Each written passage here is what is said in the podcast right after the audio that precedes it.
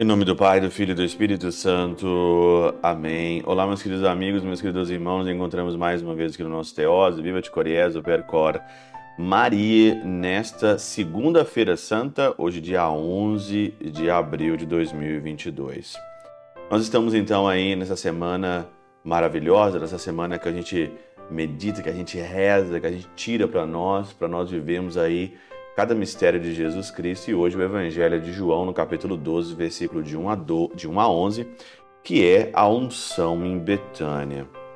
Jesus está em Betânia, na casa de Lázaro, de Marta e de Maria, e ali então entra Maria, e essa Maria que, como diz Santo Agostinho, é a Maria que foi pega em adultério alguns domingos atrás aí, é uma mulher pecadora. Ela entra ali com 1 litro de perfume muito caro, né, de nardo puro muito caro, ungiu os pés de Jesus, enxugou-os com seus cabelos, e a casa ficou assim cheia do perfume do bálsamo. Ontem eu dizia para vocês que lado nós estamos, né? Nós somos esse jumentinho, queremos ficar amarrado ou queremos servir ao Senhor? Porque o Senhor tem necessidade de nós.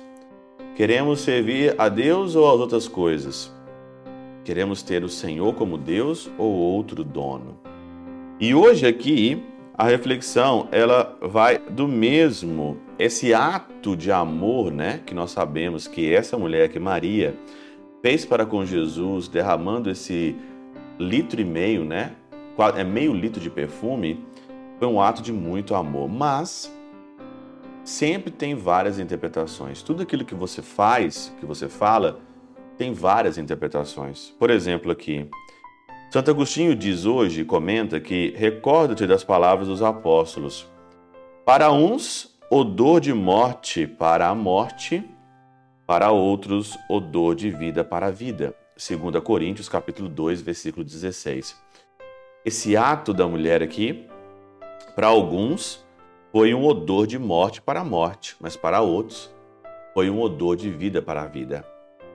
Por isso que segue Judas Iscariotes aqui, né? Então compreenderás a partir desse bálsamo como era para uns odor bom para a vida e para outros odor mal para a morte. Por isso que Judas aqui, depois desse lance todo aqui, Judas ele toma a palavra e diz então ali, por que não se vendeu este perfume por 300 moedas de prata para dar aos pobres?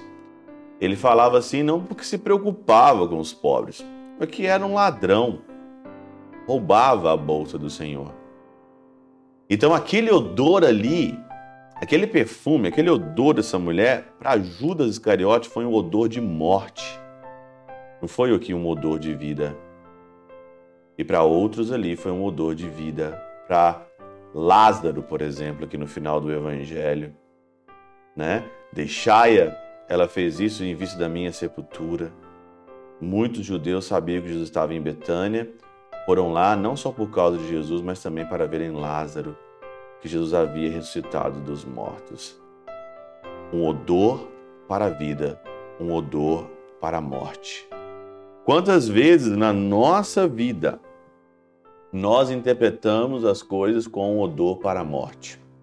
Quantas vezes na tua vida você interpreta as coisas na tua vida com um odor totalmente para a morte? E muita gente tem um odor para a morte.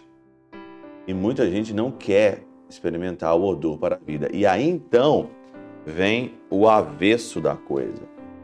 Porque se você quer viver e ter uma vida incorrupta e eterna, você precisa morrer para este mundo.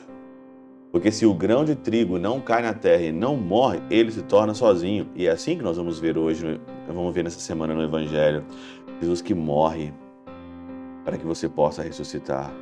Um odor de morte se transforma em um odor de vida. Por isso que Judas, ele teve aqui a sorte dos traidores, que foi o suicídio. Mais uma vez, nós temos sempre a opção de discernir as coisas, de escolher o lado que nós estamos. Tomara que você não escolha o lado do odor da morte e possa escolher o lado do odor da vida. Jesus, ele é a vida, mas para ele ser a vida, precisa morrer nesta vida, para ter a vida que não se acaba. Pela intercessão de São Xabel de Mangueluf e São Padre Pio de Pietrelcina, Santa Terezinha do Menino Jesus, Deus Todo-Poderoso vos abençoe, Pai, Filho e Espírito Santo desça sobre vós e convosco permaneça para sempre. Amém.